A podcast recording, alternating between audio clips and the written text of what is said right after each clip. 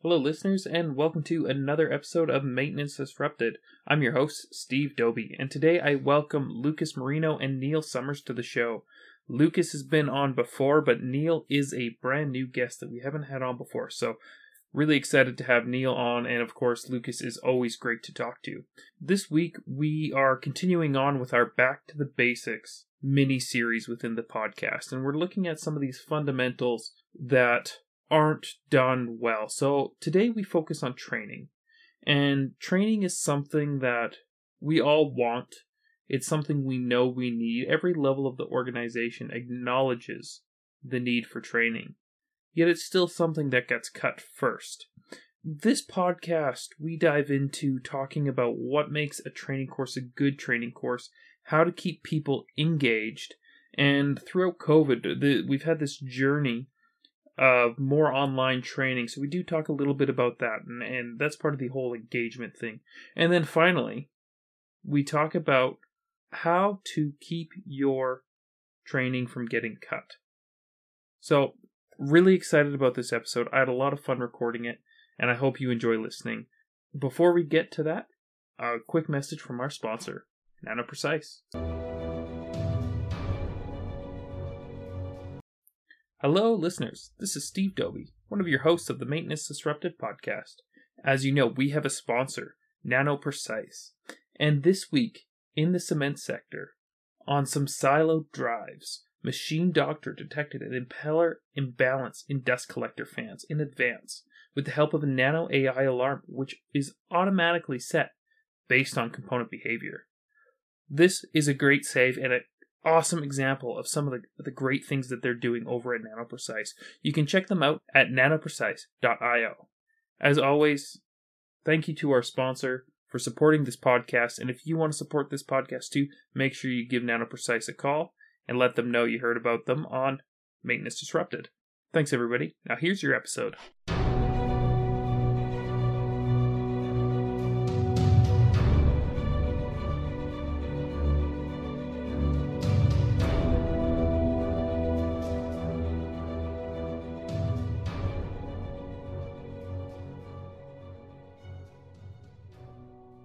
Welcome, welcome, welcome to another episode of Maintenance Disrupted. I'm your host, Steve Doby, and today I have two special guests Neil Summers from Electra Learning and Lucas Marino from East Partnership. So, thanks for joining us, guys. Before we get started, um, I'm just going to get you both to introduce yourselves there briefly. So, if Neil, you want to go first, tell us about yourself and a little bit about Electra. Yeah, no, thanks, Steve. Thanks for having me on. It's uh, it's one of my favourite podcasts, and it's great to be part of it uh, this week. So, uh, yeah, Neil Summers, as you mentioned, from Electra Learning. I'm the one of the owners of the company. I've been with Electra for just over ten years. Uh, you may detect I've got a slight accent. So uh, I'm originally from Scotland, moved across to Canada in 2013 to set up Electra here. Uh, Electra itself has been uh, 25 years old as of March this year. So we're coming up to quite a big milestone in the next few months. Uh, we've got offices uh, in Canada, in Ontario, Alberta, and in the UK, and we're soon to open up in the US. So we've got some uh, good expansion and growth going. Um, when it comes to maintenance reliability, the biggest area that we focus on is software related training, in particular IBM Maximo.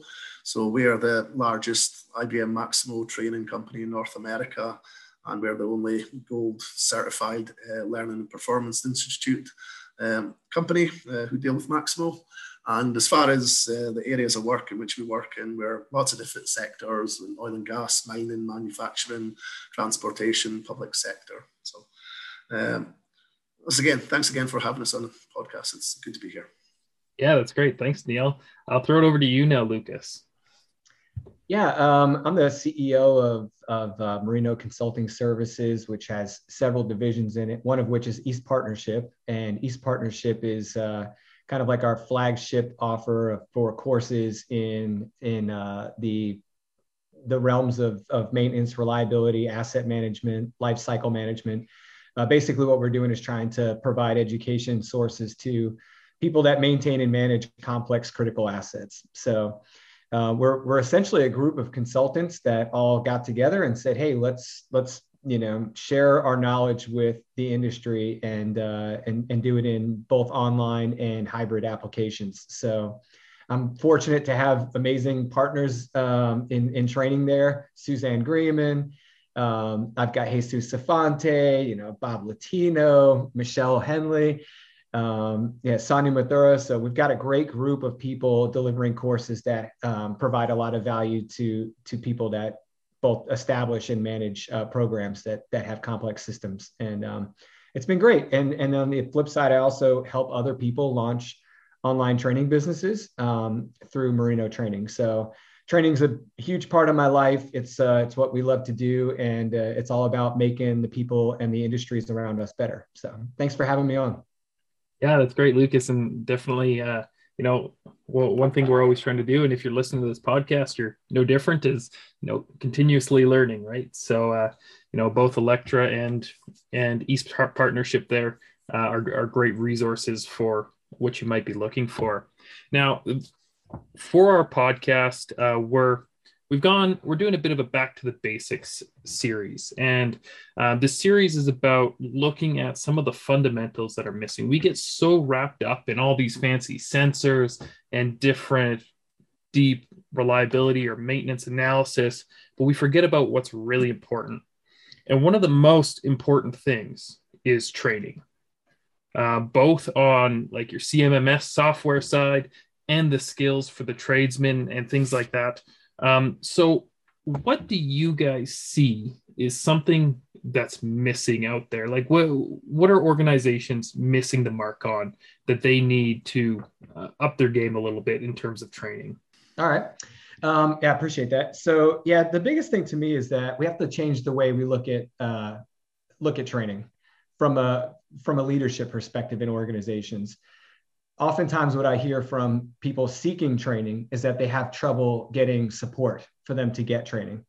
And I think that that's a significant problem, um, not only for the workforce, because they're lacking the development that they deserve to do the job the best that they can and, and produce more return on the investment for, uh, for that training for their employer, uh, but it's cutting the organization short. And so you hear a lot of organizations talk about investing in resources to improve their bottom lines, like investing in new equipment and new tools and new methods. But a significant part of that is investing in the people who rightfully are our most important resource and giving them the tools and the and the knowledge and skills to perform the best they can and when we you know we need to kind of start to think about training a little differently when you talk about bringing it back to the basics to me, it's just bringing it back to a, a healthy mindset about training, not as like an extra cost or as some extra thing at the end of the year that we'll fund if we have the, the, the ability to do it, but as an upfront cost to invest in your most important resource, your people. And so I think we just have to kind of take a foundational look at what training means to the organizations. And it's an absolute qualifier for good human resource management. So that's that's kind of my two cents on you know how to kind of re- what we need to start thinking about a little differently. Yeah and i think so. Yeah lucas it's similar thoughts around it as well. You know obviously being in the business of you know full-time education and training is what we do. We see some of our clients and some companies that we work with they you know they really value organizational change management and training being part of it but they they sometimes don't always you know give it, you know, when it comes when I look at project plans, you know, I was formerly a project manager, so I come from that experience. I would always make sure that training was appropriately allocated, budget and time and resource in there. You know, some people we see think of training as some tick box exercise, saying, okay, three weeks, four weeks before training of a new implementation, say Maximo, uh, let's train the staff on it. But you know, it's it's not giving proper thought to it. It's not looking at what it's not doing a formal training needs analysis of looking at, you know, what's going to work for that organization, what has worked in the past, what's going to work for the workforce.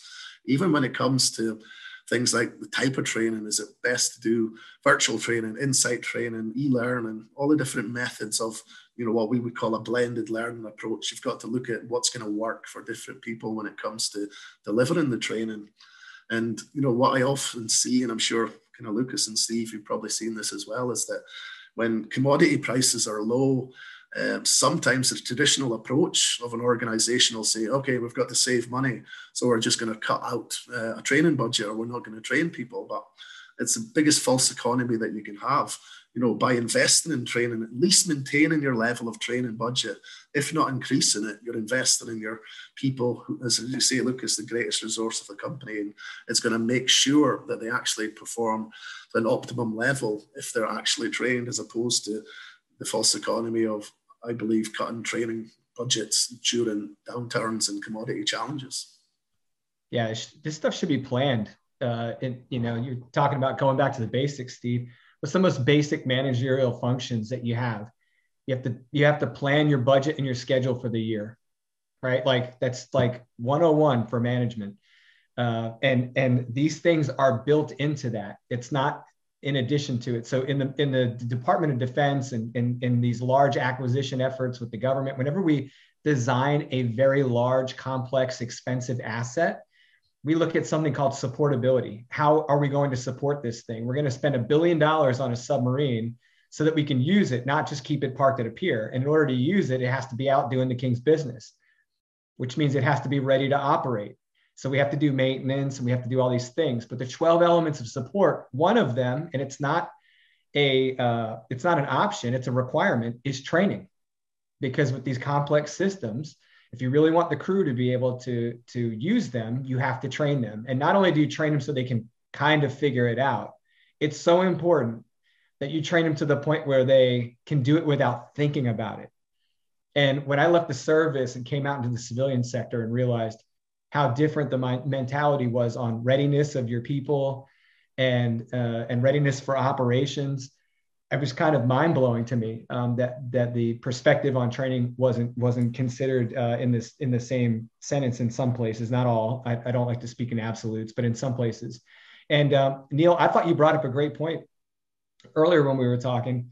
Um, you know about like the linkage between software and methods and software and capabilities that's super important. And I think one of the things that we really need to work on is as far as fundamentals and basics as well, uh, uh Steve, help me out here with an early question, right?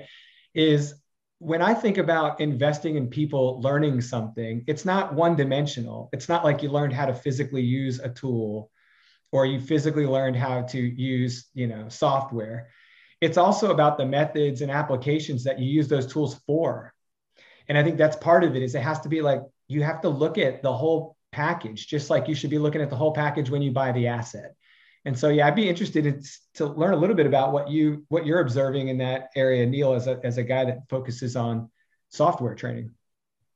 Yeah, I think a couple, a couple, two things that would just rolling it back a little bit. I think first of all, you know, when it comes to training, you know, you've got to look at what the business need is. It's not just allocate budget for training without really giving proper considered thought to what that training is going to be and you've got to look at you know what is the outcomes of the training going to be? Just don't uh, create uh, a training plan without you know having you've got obviously got to have learning outcomes and objectives there but you know what are the business needs and what are the business requirements out of the training going to be? So i think first thing you know when it comes to planning and prepping for this kind of training is you know really clearly define what the business need is.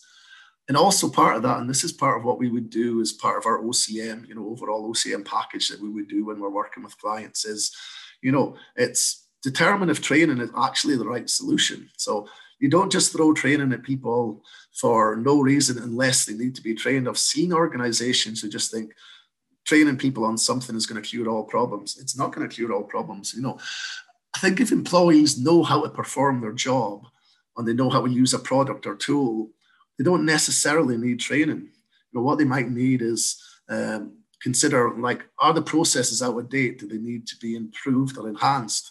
You know is there a motivational factor with a member of staff or the team? Is there organizational change issues with it?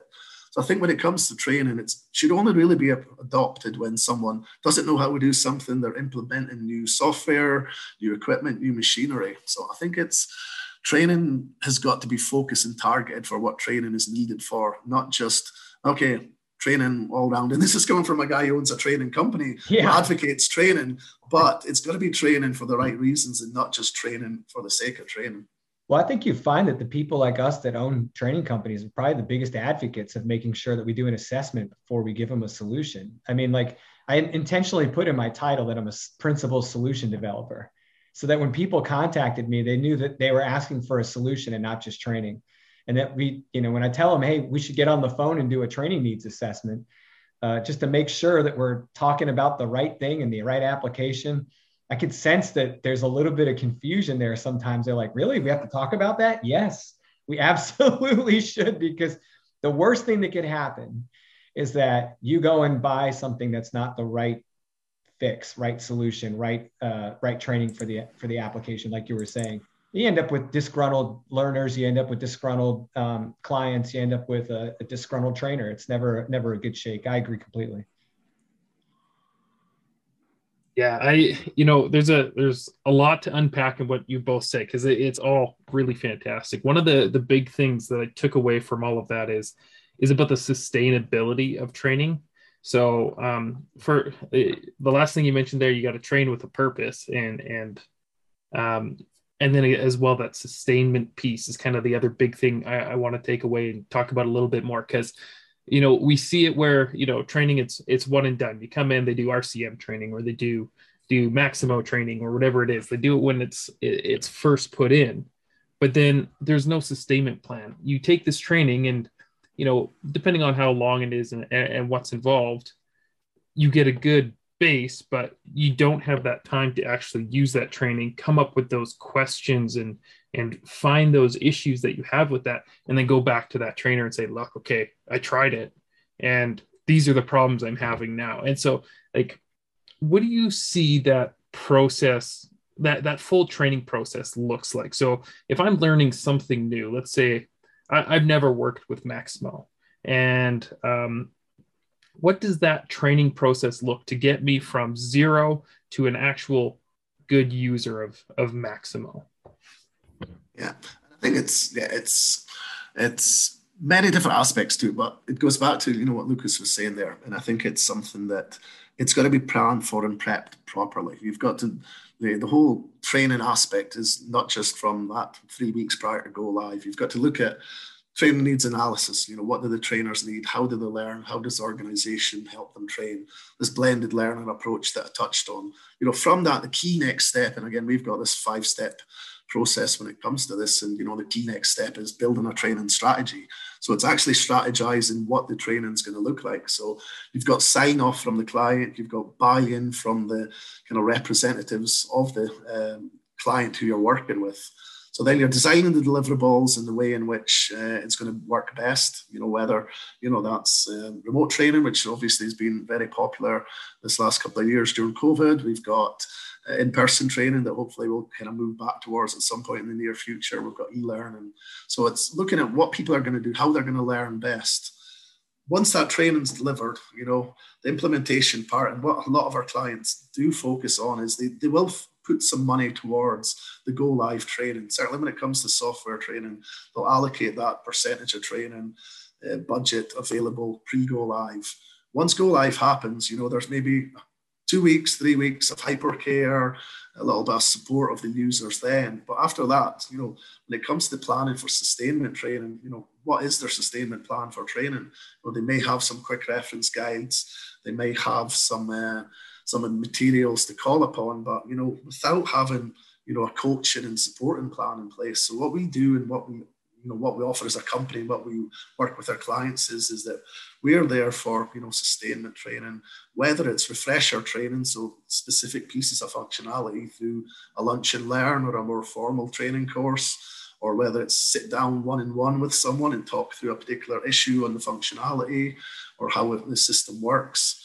And that's all tied into, and again, e-learning can be part of that as well. So once you've got a stable system in place, you've delivered the training to help as part of that learning package that's available for the end users post training. You know, they've got some either short videos or e learning modules that they can um, get access to, which helps with the training as well. So lots of different methods, but you know, I think the biggest failure that I see with our clients when they're implementing uh, a software system, say like Maximo, is they they just don't allocate the time, resource, and uh, necessity of personnel to deliver sustainment and post go live training. Big push for go live after go live. It's like, good luck. There you go. You know, I'm not going to mention names, but I talked to a company, you know, earlier on this week, and you know they were working off training materials that was 14 years old that hadn't been updated in 14 years, and this was related to software training. So, you know, I don't even know what kind of state that training materials would look like when it's 14 years old. But it's, uh, I think it's a huge point you raised, Steve, and it's probably the biggest challenge that I have working with clients to for to really help them understand the need for sustainment and post go live training. Yeah, I, uh, I I agree completely with you, Neil. It's it's definitely, you know, each like you said before with the training needs uh, assessment uh, or analysis, you can determine the right training solution for the right application. Well, part of that is when you identify what the tra- right training solution is, you're, you're identifying, you know, part of that, what training solution is right is how long should they be in that program and what type of program should they be in for that duration? And so, yeah, we we've seen before where if you're training someone on something that's familiar yet they don't have the full scope of it, you know, it's it's a little different than if you're introducing people to new things and then they have to go out and perform it, right? So like with the life cycle analysis is a good example. I do supportability analysis and life cycle management analysis. And for me to teach someone, hey, this is how you do a maintenance task analysis, that's great but then they have to go do one. And then they should come back and we should talk about it. And that's not something that's going to happen tomorrow for homework. So I've actually created a, a, a year long program solely to address this very problem of they need time to practice this and they also need interaction with their instructors during that time period and it's not just a short thing where you can just go through it really quick and be done now, you could take the course and you could learn the fundamentals of an MTA and you could go, yep, I've got this and I know how to go do this. But the reality is, as a learner, you're going to want some feedback on whether you did it properly. And in those types of applications, you're going to need that, that time and seat with the instructor over a period of time to make sure you're refining your process and improving the value that you're getting out of your training, which ultimately comes back to the ROI for the training to the organization, right? Like the organization's getting better value out of that training when there's that interaction in that type of application. Now, with that being said, I wrote an article for the Virginia Technical Academy just last week, last month, and it was published this week. Um, and in that article, I make an argument on why you have to do hands-on practical training for certain trades, because not all training is created equal. And even though I'm own an online and, and on-demand training platform, I wrote an article arguing for why that stuff should not be online or on demand because they need the interaction with the instructor, with the tools, the sensory elements of that training is critical as a form, you know, as being a tradesman back in the day, I, I get that. Um, and so when we think about like, how do you sustain the, the capability of the person, right? We call that skills atrophy. How do you keep them from atrophying? they have to be able to take that same tactile or sensory uh, load that they had when they were learning and get enough of that in in shots to sustain them until they've mastered it and they no longer need you and so that's a it's a it's it's up to the trainer to kind of figure that out um, and a good training company will help you with that so like neil was saying you know when he does his his, his training needs uh, analysis or assessment with his clients they're going to talk about that stuff um, and, and that's that's really important. I mean, I've even had clients call me and say, "Hey, can you deliver this training on site?" And I, sometimes I have to tell them the answer is no, uh, because we don't have the ability to do that. And then recommend a different training provider to them because they're going to need that level of interaction when they do it in order to sustain their skill set beyond you know a one week course or something. Yeah, well, let, let, that's a good point. Let, us talk about that for a minute because um, what does a well-designed training program look like? What is it? What is the process to designing a training program? You know, I've I've been to a lot of organizations um, within the mining industry mostly, and I haven't seen one that has a strong training program. Um, so, so what does good look like, and how do we get there? I think personally, from my point of view, I think there's you know a five step approach. I would say when it comes to looking at this. And again, it touches back to the training needs analysis, which we mentioned earlier. But uh, first thing you need to do is, you know, what kind of what type of training is going to work for the audience? You know, is it going to be, you know, in-person training? You know, I think Lucas mentioned it earlier. You know, sometimes although virtual training has proven to be really successful during certainly the times of COVID, there is some things you just need physical interaction in, especially if it's you know handling equipment, dealing with equipment. That there is no re- um, replication for that by doing it virtually. Some things have to be done uh, in person. But you know, is it going to be one in one? Is it online? Is it classroom? I think the second part for me is, you know, is there an existing training program? You know, look to see what they've got already, what can be modified, what, you know, you don't always have to reinvent the wheel with training. You can look to see, you know, what what have you got, what's worked in the past, uh, and then you've got to look at who's going to deliver that. Is it someone internal? Do you have the internal training team with a skill set and knowledge to be able to deliver that training?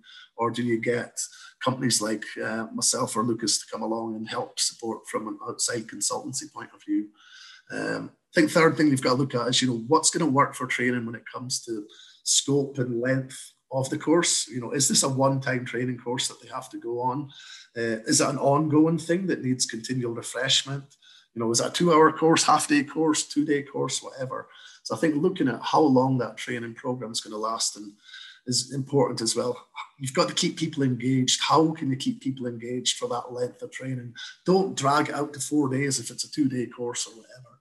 Yeah, now you, you nailed it, Neil. Um, I couldn't couldn't agree more. Um, and I and I keep saying that, but I mean it. You know, it's those are the those are fundamental building blocks to a, to a good curriculum uh, is is a, a, method called a job task analysis. So let's say you know they call you out there to to provide some type of training on a, on a certain thing.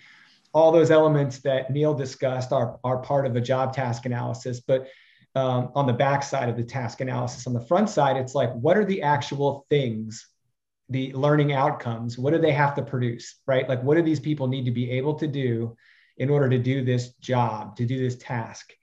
those are the things you build your course around. It's a little different with trades than it is with some of your more academically driven uh, type training, or even some of your more procedural training, right? So if you've ever gone to a to a to a class where you had to learn, uh, let's say, you know, like philosophy or psychology or something like that, it's not necessarily process driven. It's it's it's not uh, it's not necessarily tied to you performing a task there's a different curriculum development involved in that than there is if you have to go perform a FMEA or a FMECA, right? Which is a, in, in large part a process, right? It's a procedure. So you could you could uh, you could perform a job task analysis as a trainer and identify what the training outcomes need to be and how best to meet those outcomes with the student and each of those steps is a unique application. Some of it could be on demand, some of it could be in person or or or a hybrid or whatever. So yeah, that's that's kind of the approach we take in addition to what uh, what Neil had already uh, mentioned. Yeah, and I think Lucas just on that as well. It just ties into exactly what you're saying. It's is this supposed is this going to be hands-on training? Do they physically need to get their hands on to something? You know, some people don't like doing role play type things in training, but there is advantages of it. You know, you've seen it. When yeah. we are doing software and demonstration type training, again, a typical approach, there's a three step approach to it. First of all, the kind of facilitator may just do a demo where everyone in the group in the training session is just watching, following along with it. The second one is the participants are actually uh, creating something in the software system at the same time as the facilitator. And then the third version is that they practice themselves and the facilitator helps them make sure that they complete it properly. So again, that's touching on you know, how do people learn best, and it's just looking at that different methods of it.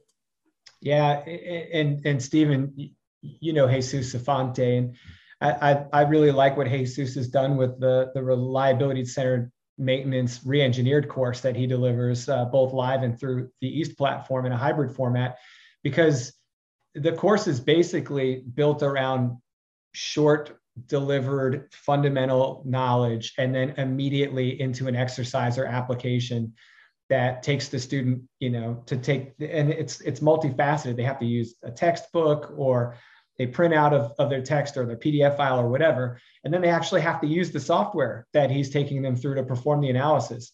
And and it gets them in the in the mode of doing that with and without the assistance of an instructor because there is a lot to be said about doing things without someone telling you how to do them right? There's a there's a, a certain amount of knowledge and, and, and practice embedded when you're not necessarily being uh, guided step by step. So you have to have a, an appropriate mix of that in there as well and uh, yeah so ultimately though you know what what what we always ask ourselves to go back to the fundamentals is when this course is done what is the definition of success right? How do we define success?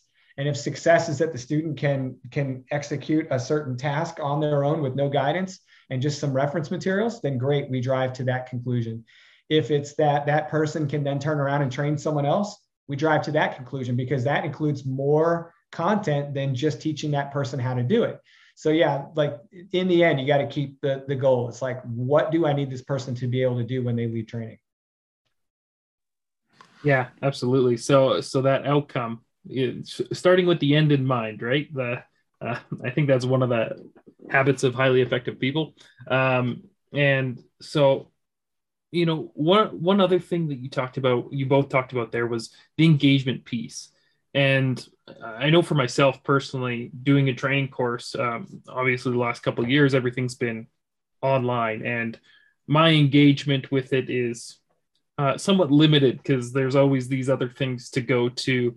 Um, there's emails coming in as you're doing your training course, and and so many distractions. Which you know, when you're in person in a classroom, those distractions are are a lot less or not there. So, how have you guys been kind of trying to manage that better or or what can we do to to manage that better?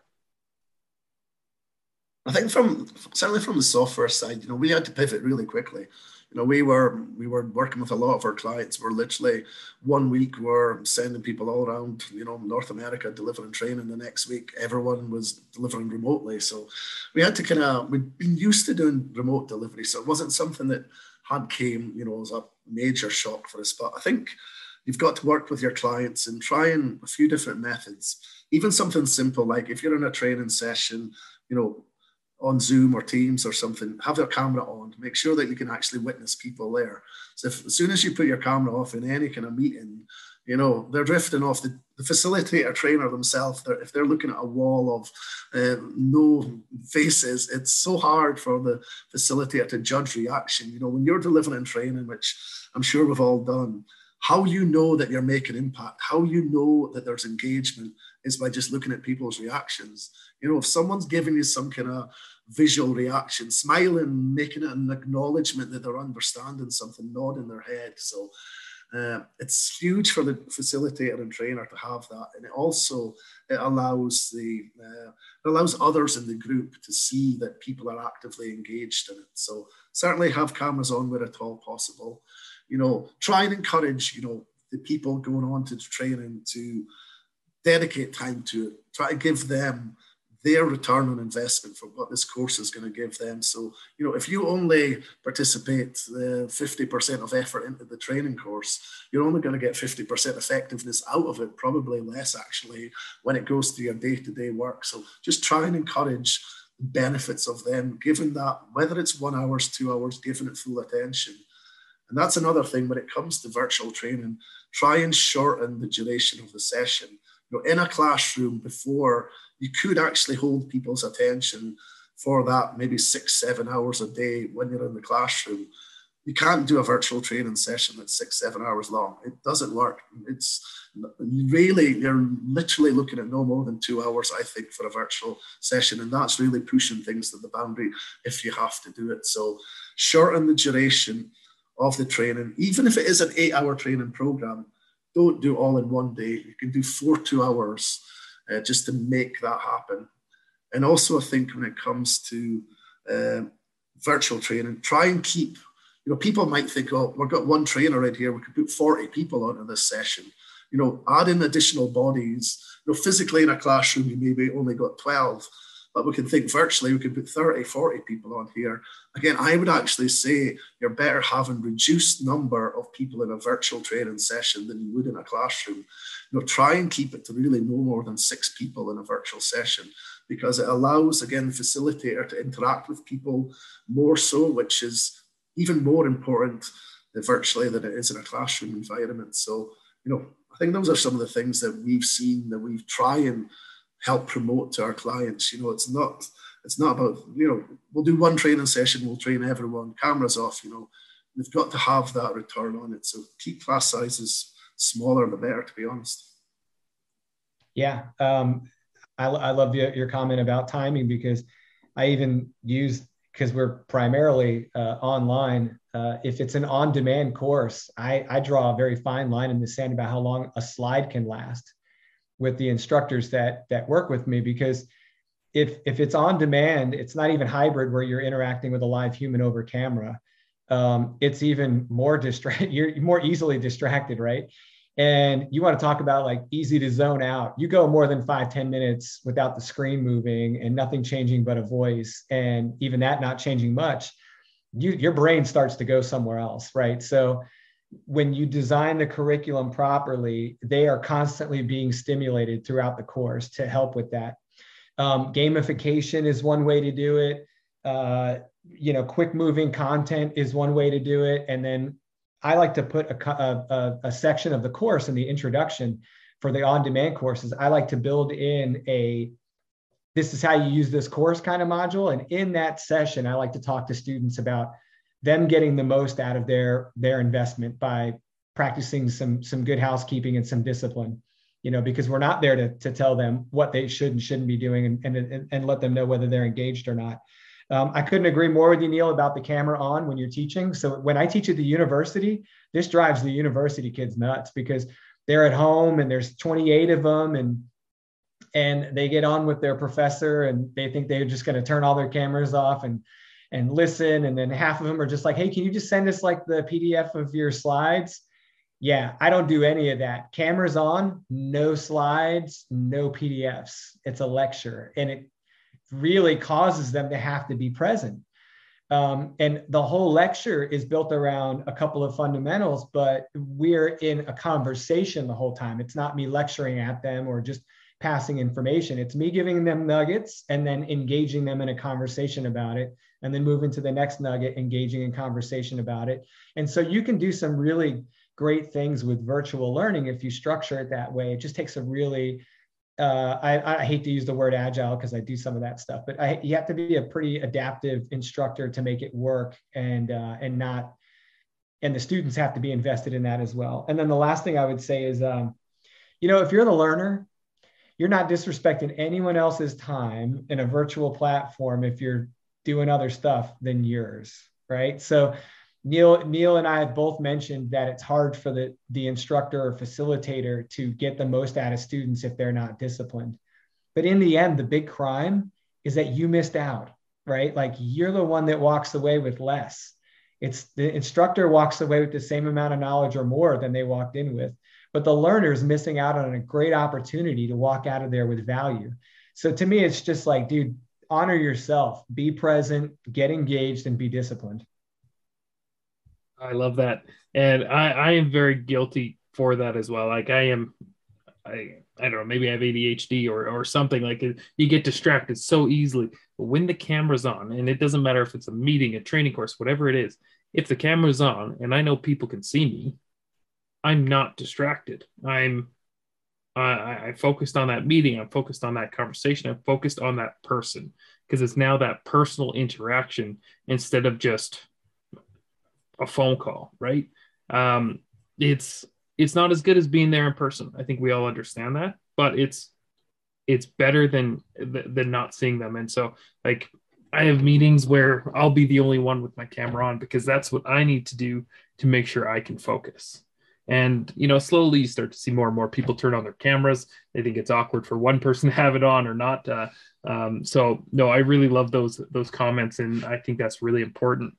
Now we are getting short on time, but there's one topic that I really want to touch on before before we end our, our episode, and that's the ROI of training. I get this question frequently, and I don't have a good answer for it. Um, and so I'm hoping you guys, as the learning professionals, have a good answer for it. Like, how do you calculate a ROI on a training course? How do you show that value to those organizations, those managers that are sitting there trying to cut your training budget or whatever else it might be? Lucas, it's, a, it's one of the toughest questions to answer, and I was hoping you were going to immediately jump in there, but I'll do it if you I, want to.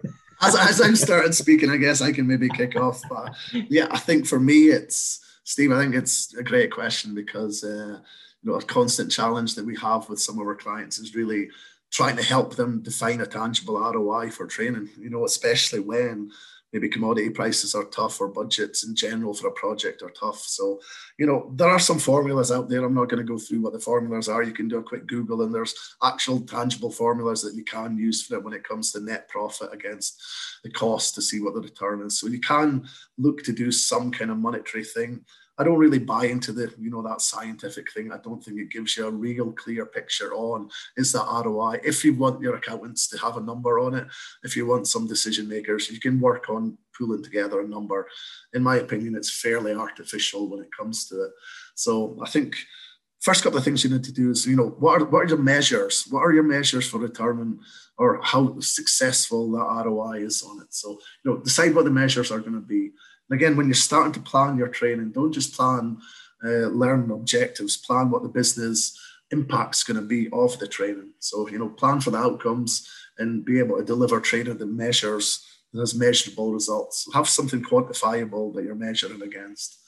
But there's some more traditional things, you know, when it comes to certainly software training um, that we've got. I think there's three three key things or ways of measuring impact and performance. So again, you're looking at the return on investment in the individuals or the organization of that training. So you can look at learning effectiveness. So when it comes to learning effectiveness, you've got really, you know, people have attended training course, but did they learn anything? You know, they don't necessarily learn just because they attended training. So I think you've got some of the simple things that we've all done in training courses as facilitators, you know, you've got your course evaluation forms, you know, get that instant feedback on saying, you know, did this meet the requirements of what you thought you were going to get trained on? Did it meet your expectations? So you can have that, you know, clear learning effectiveness. And if you want to as well, something that works well is doing a pre-training assessment. So do a pre-training assessment, do a post-training assessment, you know, has their skills and knowledge developed from when they went into the session until they come out of it. So I think that's the learning effectiveness. I think also uh, job impact as well. So I think a lot of times when you're training people, you just train them and you don't follow up on it. What you need to do is, you know, have that kind of again, whether it's done formally through competency assessments, you know, as a company, we've been involved with clients doing competency assessments based on, you know, have they improved doing something you know, after a period of time doing the job. So whether it's 30 days or 90 days later, you know, do a follow up, whether it's a questionnaire, whether it's a discussion, whether it's a competency assessment, see if they've learned and applied the skills that they learned during the training. And also, you know, business outcomes, I guess it's one of the key ones as well as, you know, observational, you know, is that person, so let's say it's someone saying Maximo, are they creating better quality work orders than they were prior to the training? Are they given the information that they need for the planner and the maintenance team to pick up and work with that? You know, if they're creating a job plan, is the job plan now giving more detail than it would do before? So I think it's, you know, there is tangible ways in which you can measure it without having, you know, scientific formulas based around it. Yeah, yeah, Neil, you hit you hit on most of the most of the same points that I, I recommend people use uh, to to try and assess the value of training. One, the value of the outcomes. Quick question: What are my outcomes for the training? What do I want my people to be able to do? In other words, I'm paying someone to give me uh, some type of new capability or uh, efficiency. How much would that save me in money, or how much would that produce that I'm not currently producing? Try and quantify that, do it realistically. That's one way to capture. The second is the value of future efficiencies. Let's say we invest in training this year. We don't really see an ROI this year, but we feel like when we do this, we don't have to hire two more people or one more person, or we don't have to bring in a new tool set in a year because we'll have gained efficiencies and effectiveness. We can use that to try and capture some of that value as well that we would have had to spend more money. Uh, the third would be um, sunk costs. This is real big with software in my world. We I saw this with CMMS as well when I was doing a little bit independent consulting. People would go and spend all this money on software and never train their people how to use it, and it was just sitting dormant or very badly used. And so they're like, I can't justify the cost of training. And I'm like, really? The cost of training sunk. You already spent $15,000 on software and they're not using it. So you have a cost right now that's not providing you with a return on your investment. If you give your people some training and some and some time in the seat with an instructor, you will now extract the value from your previous purchase, which is a sunk cost. That's very applicable with certain tool sets like software, at least from what I've seen. A little less uh, clean, a little more fuzzy, but very relevant right now with the great resignation and everything else going on. And I, this comes right back to the first point I made today, which is this is an investment in your people. There are people coming and going from organizations right now based off of factors that either more weight on them or are new factors in their consideration about whether they want to work somewhere. One of the things you can do to show your people that you take care of them and that you care about them is to nurture them and help them and grow them. And if you invest in training, you will retain that person oftentimes, or you will recruit that person oftentimes. And when you can do that, you can equate that to savings that you would have, uh, you know, you would have had costs associated with not having people, with not having, um, or having the cost of having to hire and find new people. You can do that all day as a manager. You can start pushing those numbers around if you need to. And the last one would be an analysis of alternatives. Back to what Neil said earlier about, you know, training's not always the only answer to to your problem, right? You might have some other alternatives you can weigh the costs of those alternatives. And if training wins cost wise, uh, and you had to do this regardless, then you're saving some money by choosing a training solution over some other means like hiring a consultant or bringing in additional labor resources to do this work. You can use your own existing staff. You don't have to hire a consultant. You don't have to hire a new person to do this thing that may only be part time, anyways then you're getting a tremendous return on your investment for training because you're offsetting a, a, cost of a body. That would have cost you a lot because if there's one thing that costs a lot of overhead it's human beings right? So there's all those different factors in addition to what neil neil had mentioned can be used. Um, but in the end my go-to when i'm creating a course is very simple. What will this person be able to do with this when they're done again right? And what does that what value does that bring that organization? And I did a I did a study with a level of repair analysis one time that would, if they implemented the recommendations of their analysis, would save this organization 1.6 million dollars. 1.6 million dollars. That was if they knew how to do an analysis, they could have come up with that on their own. I did that as, as a consultant for them. And they paid me a lot more as a consultant to do that than they would have if they'd just trained one of their own engineers how to do a level of repair analysis and cut them loose. But because they had to hire me to come in and do that, it cost them a whole lot more money. And the outcome is still the same. They would have saved $1.6 million. They could reach that outcome through their own knowledge base if they have it. And so I, you know, I'm not going to charge them a million dollars for the training, but I don't feel bad charging a reasonable rate for that training, knowing that they have a very high probability of a strong return on their investment should they implement what they're learning. And so those are kind of ways you can look at the value of, of training in different different ways as a manager.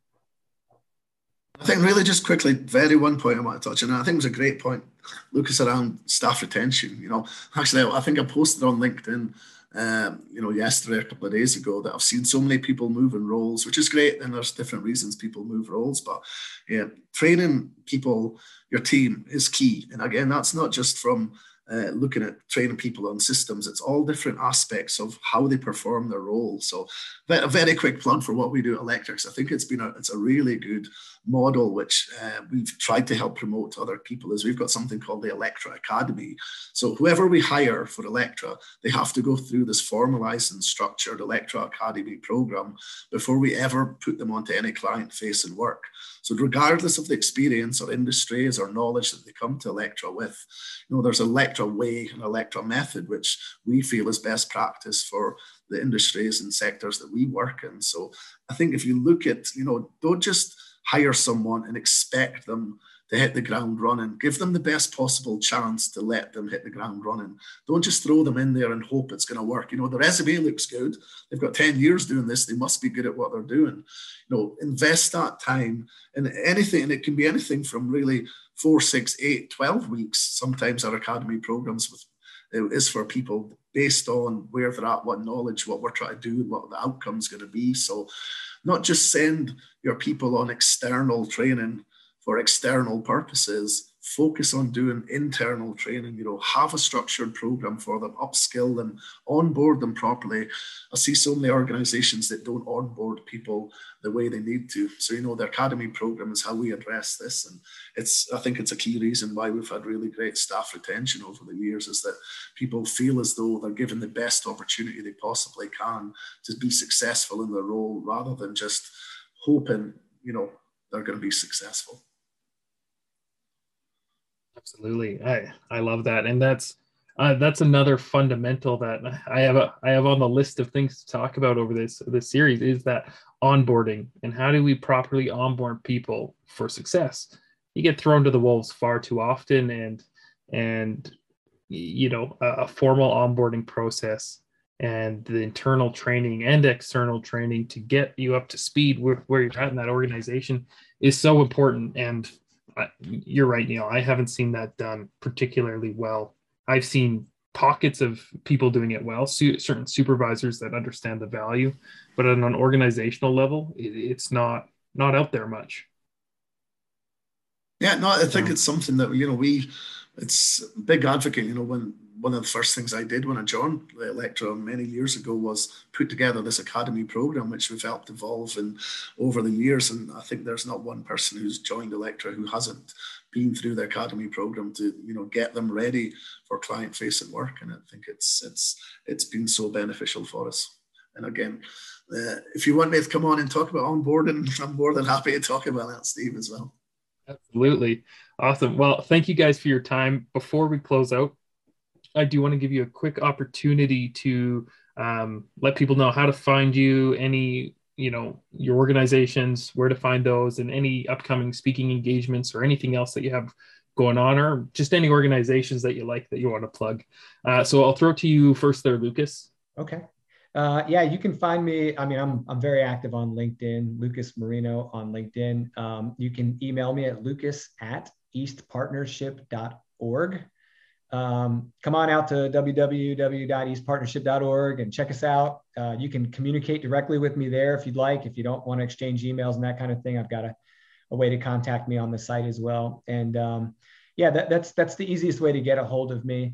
And I, I, really do appreciate you giving us the opportunity to talk about training because I, I feel like not only is it that we're we're focused on learners and managers who are trying to provide this as a service to their learners but there's a lot of people out there who are trying to establish their own training right? Their own training industries. And that's why i started marino training to help those people launch their online training businesses. And so if anyone's interested in talking about any of this stuff i'd love to nerd out on it. Reach out. We'll we'll, we'll get to know each other. Yeah and i'll just echo lucas's comments there on you know Absolutely, it's, it's it's a passion of mine. It's been for a long time. So, uh, you know, very active in LinkedIn as well. So Neil Summers on LinkedIn, uh, the Electra Learning page. We do lots of good stuff there as well. So visit either my personal page in LinkedIn or the company page. You can get me on email at neil at electralearning.com. Uh, and our company website is electralearning.com as well. So any of those, uh, lots of good content there. We've got a YouTube channel. You can check us out on YouTube. Uh, we're active when it comes to sponsoring. Um, again, we used to be a sponsor of this podcast, and we um, I'm sure we will be again, Steve. And uh, again, we heavily participate in lots of the Maximo user groups and sponsorship of those uh, all throughout the year. Where we were fortunate enough to have an in-person conference in in Florida in August last year, Maximo World, which is great event. Uh, a shout out to the Reliability Web guys for putting that together. And uh, we're looking forward to that in Austin this year. And there's events coming up in, in Vegas and Sacramento in the next few uh, weeks. So hopefully, all being well, uh, we'll be present at those so we can catch up with some people at them as well. Awesome, and I'll throw those links uh, for your guys' uh, stuff in the the comments or in the descri- podcast description, so anybody can check them out there. And thank you guys for always supporting this podcast. I think you two probably like and comment on just about every post we make. So thank you for your support there, and really enjoy chatting with you guys today. And uh, can't wait to have you back on again. Yeah, thanks for having us, Steve. Yeah, thanks, Steve. Appreciate it.